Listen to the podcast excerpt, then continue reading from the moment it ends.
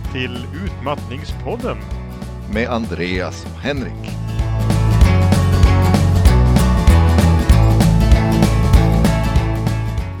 Välkomna tillbaka. Ja, och särskilt välkommen till dig Henrik. Vad roligt att du kunde vara med. Tack så mycket Arne. Kul att du är här också. Nu tänkte jag att vi skulle prata lite grann om samsjuklighet, komplikationer med utmattning och liknande. Ja, det låter jättespännande. Vad är det? Ja, det är ju så att utmattning kan ge upphov till en hel mängd olika konsekvenser i kroppen och i hjärnan. Vi har pratat om mycket av det här tidigare som panikångest. Men det finns ju också sånt som allergisymptom och migrän och en del av de här tillstånden blir liksom egna diagnoser som kräver mediciner, egna rehabprogram och blir, blir ibland till och med det största problemet. Och många av dem uppkommer som sagt på grund av den här stresskollapsen, utmattningen man drabbas av. Andra gånger finns det tillstånd som är liksom besläktade som kanske fanns innan och bidrog till att orsaka utmattningen som överskuggar en del av utmattningssymptomen. Och det är ju lite fallet med dig va, som har den här hypertyreosen. Ja, precis. Den, den, eh, den spelade större roll förr. Mm, precis. Eh, men det är eh, eh, en väldig stressbelastningen på hela systemet ökade mm. väldigt tydligt. Så. Det jag kan säga också just om, eh, om hypertyrosen här då, är att eh, det är en, när man läser på om den sjukdomen så står det att utmattningssyndrom är en risk. Det finns en förhöjd risk för det. Just det. Eh, när man har den samtidigt som, som det verkar ha varit i mitt fall då att det gick åt andra hållet. Mm. Ja men det är precis de här sakerna som är värt att ta upp för sig också menar jag. I ett alldeles eget poddavsnitt för att man kan ju dessutom känna så att vissa sjukdomar eller diagnoser har mera förklarande och, och mera värde att behandla eller till och med finare än någon sån där känsla man kan få. Om ja. man till exempel har någonting man kan ta en medicin mot. Som det här med sköldkörteln där man kan ta olika mediciner som påverkar det och förbättrar det. Ja. Så det är kanske högre prioriterat för vården eller för en själv eller så att få bukt med. Det jag kan säga från patientperspektivet är att det är väldigt tacksamt att hugga tag i mm. de här mer konkreta grejerna. För det eh, just med när man får en sköldkörtelsjukdom då som är väldigt vanligt förekommande. Mm. Så finns det en eh, vad du har kallat en schablon för tillfrisknande tror jag. Mm. Eh, alltså det, det, finns en karta på något sätt där jag som mm. sjuk kan se att om jag gör så här, om jag följer den här planen mm. så kommer jag att bli frisk fortare mm. eller bättre eller någon annan sån missuppfattning. Ja, jag har verkligen stött på många som har den känslan att särskilt om man har någon sån sjukdom som har en prognos eller en schablon så är det det som är liksom. Medans utmattningen var det då inte, i alla fall inte i samma utsträckning. Jag, och det står ju mycket för mig som professionell person här, menar ju att utmattning är en typ av hjärnskada som ger permanenta nedsättningar och som man i någon mån kommer ha resten av livet. Det kommer resten av livet gå att peka på att det och det är konsekvenser av utmattning samtidigt som en grej som en specifik allergi, till exempel pollenallergi som i princip kan uppkomma som följd av utmattningssyndrom. Eh, på ett sätt är en sak som lever sitt eget liv väldigt mycket. Definitivt mm. en egen diagnos och som eh, kan bli permanent men också kan försvinna i takt med att utmattningen minskar.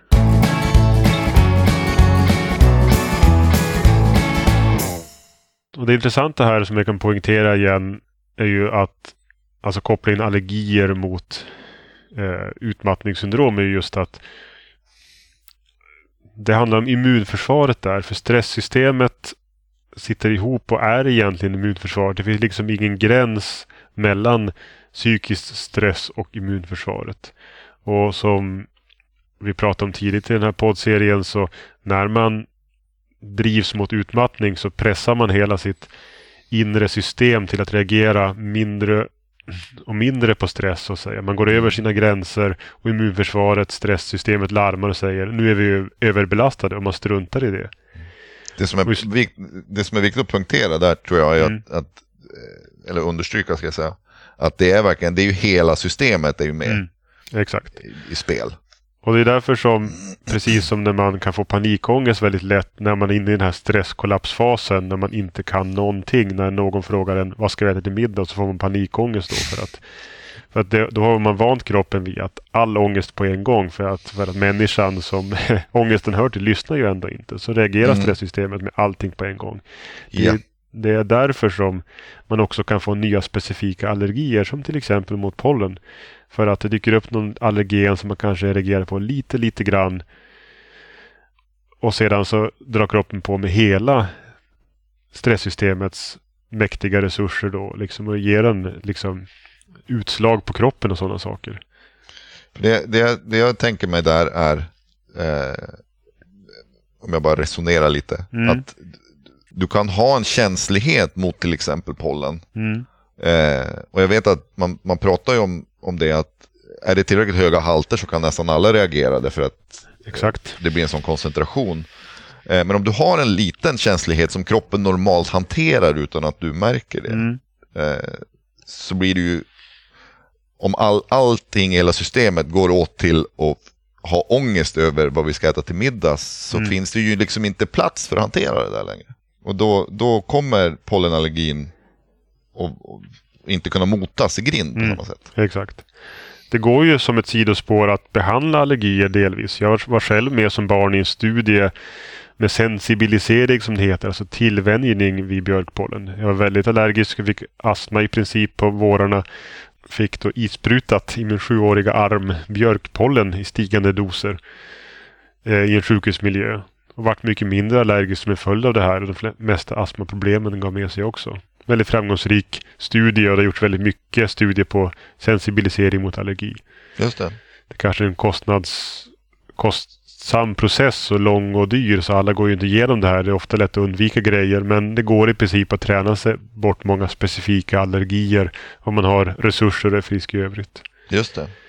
Säg inte att man ska göra det vad gäller utmattning men det är en intressant illustration just på att man kan vänja tillbaka kroppen på det sättet också precis som utmattningsstresskollapser är motsatsen just att kroppen tappar all intillvänjning. Och det är väl det som psykologerna eh, som, som, jag har gått till i alla fall. Alltså, det du berättar nu om, om tillvänjning och pollen och så här. Mm. Eh, när det handlar om oro och ångest. Att man måste ju, till, man måste tillvänjas, man måste utsätta sig för det som, drabb, det som orsakar oro på ett sånt sätt så att man inte blir rädd för att gå ut. Va? Mm. Eh, hur, hur resonerar du kring det? Va, vilken tillvänjning är det vi, vi, du skulle rekommendera? Liksom? Ja, det gäller ju på många sätt att, att göra det man kan. Eh, det finns så många aspekter av det här eftersom ja, inte minst det här försäkringsmedicinska att om man får utmattningssyndrom så är det många som tänker sig att man blir liksom frisk från det här till slut. Att man inte kan ha det tio år efter att man är drabbad. Systemet som det ser ut är ganska designat så. Det är svårt att vara sjukskriven och få sjukpenning menar jag. Tio år efter en utmattningsepisod. För då ska det helst ha en annan diagnosbenämning i det vårdsystem som jag har varit en del av. Då ska man säga att eh, det här är en slags hjärntrötthet om det bara är det eller diagnostisera verken som ofta är ett stort problem för många, som dra många drabbade. Och behandla den på något vis. När du säger hjärntrötthet mm. nu, för det, eh, jag har pratat med andra eh, inom vården då som, mm. som eh, pratar om att det, det, är ingen som ifrågasätter att jag, Andreas, har hjärntrötthet. Mm. Men det är inte en diagnos. Utan det är Mm. Vad, vad, skulle det vara istället då? Beskrivningar av olika symptom, en symptomsamling på något ja, sätt? Ja, ett symptom. Det är alltså, men det finns ingen diagnos. Ja, det finns ju det här MECFS, alltså myoencefalit, eh, som ibland och ibland inte likställs med chronic fatigue syndrome, kroniskt okay. trötthetssyndrom. Som är eller inte är en diagnos i vissa sammanhang. Jag mm. tycker definitivt man, man, kan kalla det det. Men det, det finns vissa i i forskningen som så att säga ifrågasätter det och säger att det är någonting annat. Det är inte nog etablerat och sånt. Och det Helt klart är att massor av människor har en, en typ av hjärntrötthet som de inte hade tidigare i livet. Och utmattningsdrabbade har ju nästan alltid det här uttröttbarheten som till exempel du har väldigt mycket av. Mm. Och som, jag vet att man har, eh, det finns något som heter mental fatigue scale. Mm. Eh, som jag vet att de håller på med på Salgrenska Mm. i Göteborg. Sådär. Det är väl, är det, eh, är det det vi menar när vi, när vi pratar om hjärntrötthet? Jag menar det mest symptomet. Men det här är ju lite pudens kärna i just det här samsjuklighet-grejen. Att för många skulle det vara ganska skönt om det fanns en diagnos, dessutom med grader, som heter hjärntrötthet eftersom det är ett av de vanligaste symptomen som utmattningsdrabbade har samtidigt som de inte har en separat diagnos som är så tydlig i dagsläget. Just. Och om det, man kunde säga att det här är någonting, det här är diagnos hjärntrötthet, då skulle det nog vara väldigt skönt, tänker jag, som utmattningsdrabbad att säga att jag har hjärntrötthet, det här är hjärntrötthet, det här är en diagnos som, som vården säger finns och, och kanske är kronisk eller vilka egenskaper det nu skulle tillskrivas. Ja. För att om man skulle, till exempel skulle hitta en diagnos, ja, men som din, din sköldkörtelproblematik där som kan medicineras, så är det ofta någonting man, man kanske liksom mentalt sätter överst på listan över vilka saker man har. Särskilt när det gått flera år sedan utmattningsepisoden. Då har man kanske hellre sköldkörtelproblematiken. Mm. Det är eh, precis som i, i mitt fall då. Jag har ju inga påvisbara nivåer där. Mm eh, längre. Eh, och det, så att där, liksom, formellt sett så är jag, är jag tillfrisknad från sköldkörtelproblematiken. Mm. Men den belastningen som det var att ha det här, mm. även om, om proverna ser bra ut, eh, så tänker jag mig att eh, kan, kroppen kan väl komma ihåg att det var jobbigt. Det, är aldrig, det finns väl inga garantier för att systemen liksom går tillbaka dit där de var, oavsett vilken sjukdom. Nej, det är egentligen det kanske största temat jag försöker ha i den här podden och när jag pratar om utmattningssyndrom. Det finns inga sådana garantier och det är oftast väldigt skadligt framförallt för ens eget mående att tänka sig att det kommer att bli så. Det var ju som vi pratade om allra sist här, förra avsnittet, acceptans liksom. Att acceptera att idag är saker som de är. Och visserligen drömmer man om att saker ska bli imorgon som de var för länge sedan. Det kan man ju verkligen göra samtidigt som det finns ingen lycka att hämta där och, och det är inte konstruktivt heller.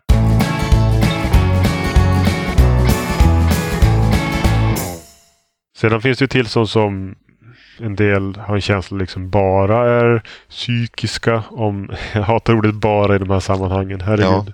Ja, jag också. Eh, som depression till exempel. Vill mm. du berätta lite om ditt förhållande till det?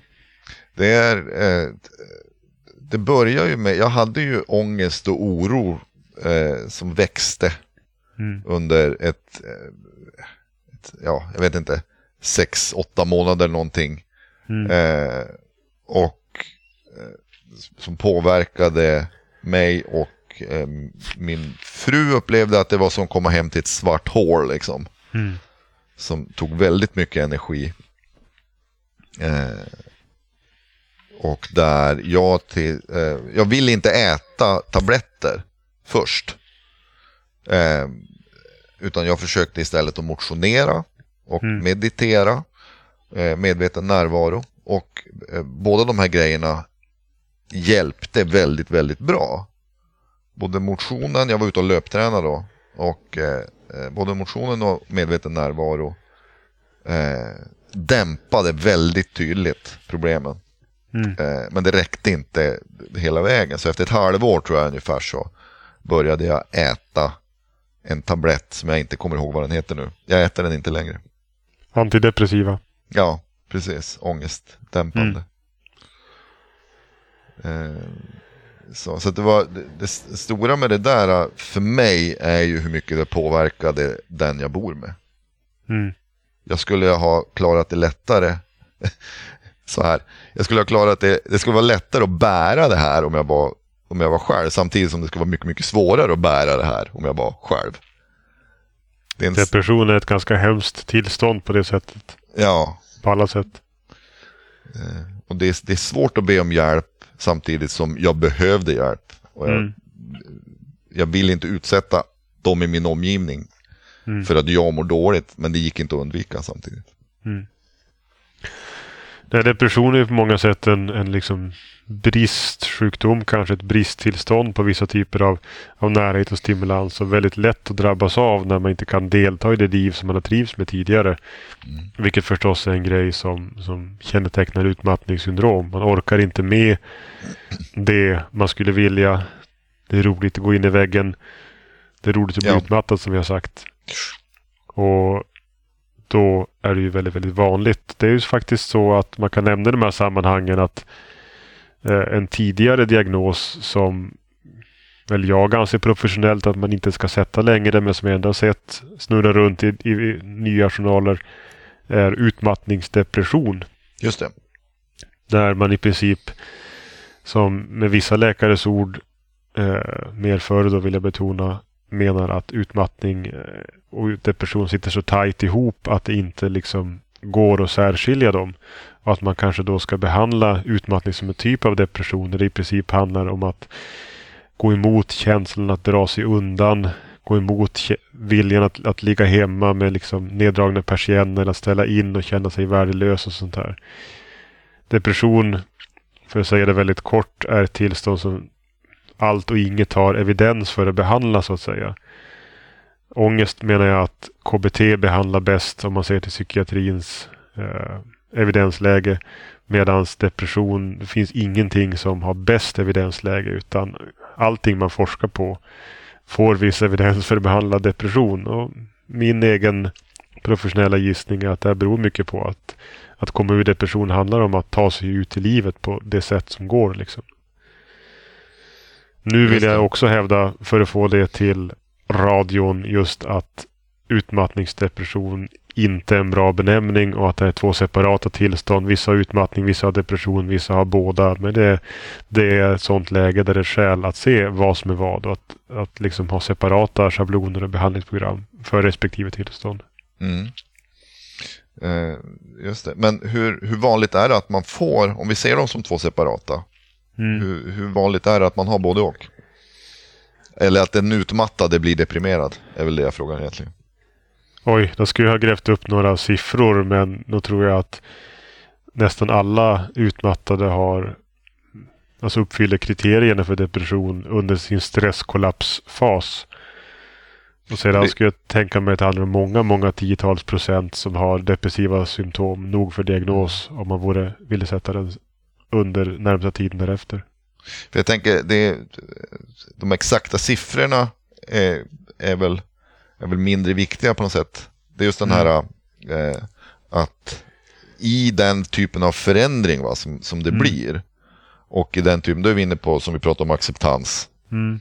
Eh, du måste acceptera det här nya förändrade läget. Mm. Eh, kan man, och på det, tillsammans med det du sa nu precis, va, så känns det som att depression eller depressiva tillstånd skulle vara en väldigt samman, hårt knuten del av det här. Verkligen. Att det, det hör till. Mitt jobb huvudsakligen eh, just nu särskilt är ju mycket att sätta olika diagnoser. Och när jag avgör samsjuklighet, alltså om jag kan ställa till exempel en diagnos eh, dep- depression utöver eh, autism i ett sådant fall eller ångest och autism. Det kan vara en, ett vanligt över, övervägande jag just nu gör i mitt jobb. Så försöker jag fundera, om man behandlar autismen kommer man också därmed att behandla ångesten eller depressionen eller något sånt där. Men när det gäller utmattning och depression så är det ju inte läge alltid att ställa en depressionsdiagnos i stresskollapsfasen där. Utan även om man får det här lågfarten inuti och ingenting känns kul och man vill inte eh, prata med folk och inte träffa någon. Så brukar det ge med sig för väldigt många av dem. Och är det efterhängset sen så det är liksom ett tillstånd som kräver just att man aktiverar sig på olika sätt. Eller träffar någon och, och, och pratar och hjälper en vidare eller tar stämningshöjande medicin. Mm. Ångestdämpande som du kallade, kallade det. I så fall kanske man ska ha den här separata diagnosen. En del av det här är ju att när de här grejerna dyker upp, det är väldigt svårt för mig som utmattad att veta om det här är eh, den här oron som jag känner, kommer den Mm. att gå över? Och sen visade det sig att det gjorde den inte, utan den, Mm. det blev istället en, en starkare känsla och det blev ångest. Mm. Och eh, jag, jag ville inte äta antidepressiva som jag sa. Mm. För att jag, jag hoppades att det skulle räcka med de här, de här andra åtgärderna. Men det gjorde ju också att jag ville egentligen inte, det är inte så att jag vill gå till läkaren så fort jag får den här oron i kroppen. Eh, och när det går över ett år eller åtta månader eller vad det är, det är svårt att veta som sjuk och som drabbad. Är det här, är det ett nytt, en ny diagnos? Om man säger depression, har det tillkommit någonting här? Eller är det min utmattning som, eh, och min, att jag försöker hantera den mentalt som gör att jag blir orolig? Mm. Så att det är, går tillbaka på det jag redan hade och när ska jag gå till läkaren? Och det, det där är ju jättesuddigt eh, för den som är drabbad också. Det, har, det kan vi säga många gånger tycker jag. Att, Mm. eh, bara för att man själv är utsatt för någonting så betyder ju inte det att man förstår det. Va? Nej, och det finns tyvärr inte så tydliga råd att ge heller utan man får gå till vården när man känner sig orolig och be om nya bedömningar. I bästa fall har man någon vårdkontakt som med rimligt kort väntetid som kan göra en sån här helhetsbedömning. Alltså vad ska vi behandla? Ska vi ställa en till diagnos och sånt där? Det är inte alls enkelt ens för oss som är inne i systemet. Och som behandlare är man ju också på något vis en, en handläggare som jag var på vårdcentralen när jag jobbade med det här mest. Att om jag ställer en annan diagnos så måste jag koppla på hela andra team av behandlare och det får väldigt stora konsekvenser för patientens förhoppningar och tankar kring det här. Så i vissa lägen så vill man ju övertala patienten till att tänk inte så mycket på det här andra symptomet. Eh, utan ta alla dina symptom i en enda korg och gå ut med dem och exponera liksom och lev ditt Ja. liv trots allting. Kör acceptansgrejen liksom. Ja, framförallt lev ditt liv. Det Ja. där, eh, och, att, och kör acceptansgrejen. Att Ja. hitta de grejerna som fungerar. Mm. Om du inte orkar gå nere på stora köpcentret så kanske du orkar gå Mm. ute i parken. Och det där Men visst. var ju en väldigt stor, det, det låter som en enkel grej, men det var ju en väldigt stor insikt för mig när jag liksom Mm. kunde, jag kunde känna att nu har jag tagit in det här i min kropp, att det är Mm. okej att bara gå, jag behöver inte gå hela vägen till affären, jag kan gå till parken och så kan jag vända där. Liksom. Mm. Eh, Nej, och det är ju lite sammanfattningen av det här. vi att det, och, och att det också är ett liv, det är det jag vill säga. Men visst, precis.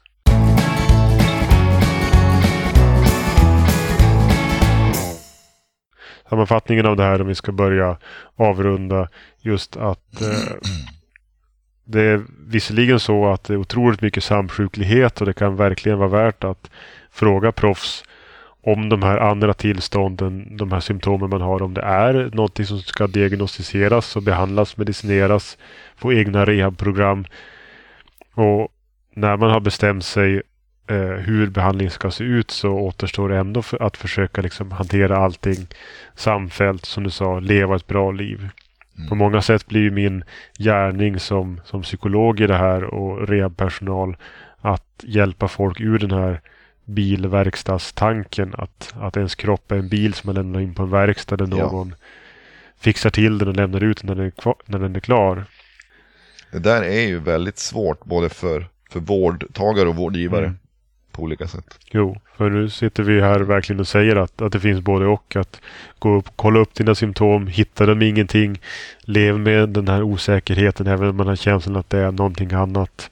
Är det någonting annat behöver man fortsätta leva sitt liv och inte vänta på bilverkstaden då heller samtidigt som det ibland är nödvändigt med mediciner och vad det kan vara. Ja, och framförallt det där att du måste fortsätta leva ditt liv. Mm. Eh, för det där, jag kan säga att jag har ju gått, och jag och min fru tillsammans så när vi har pratat om det här, att vi har ju liksom gått och väntat på att det ska bli bättre. Jo, Och att, eh, sen ska livet levas. ja precis, vi, vi väntar med att åka iväg dit, dit vi vill åka eller vi väntar med att göra de här grejerna. Mm. Eh, och det har vi slutat att vänta med, utan istället så tar vi en dag extra när vi far någonstans, Mm. till exempel. Mm. Eh, och bara räkna med att okej, Andreas behöver vila. Då Mm. är det så det är nu. Och så blir det jätteroliga resor och bra upplevelser ändå, fast bara på ett nytt sätt. Fint sagt. Då får vi sluta med det där och sätta igång en liten trudelutt här kanske.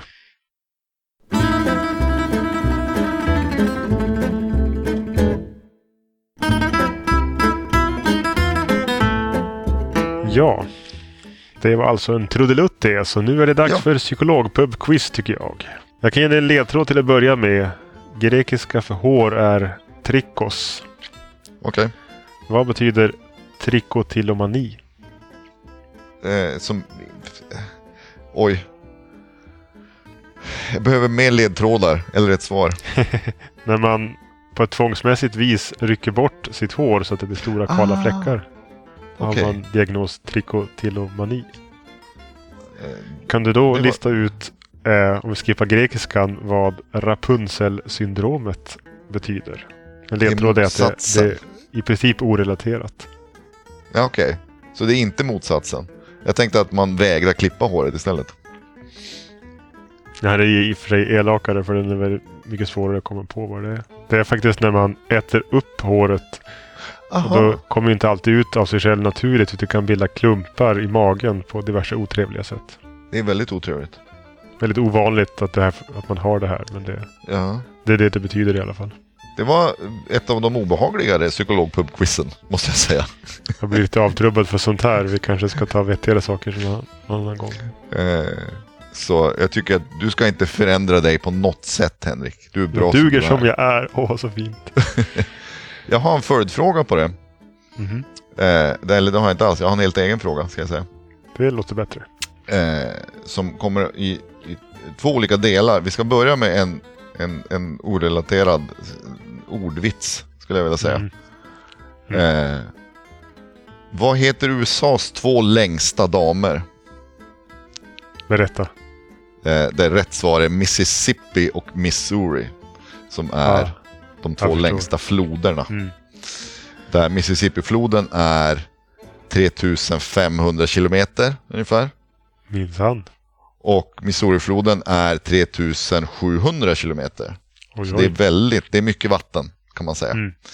Mm. Eh, men det var mera för de som läste Fantomen på 80-talet. Eh, Den egentliga frågan här är ju såklart vilken flod i Sverige som är längst. Mm. Det är väl Klarälven. Det är rätt svar. Eh, det är, jag har tagit den här siffrorna på det här kommer från SMHI. Och där de säger då att Göta älv slash Klarälven.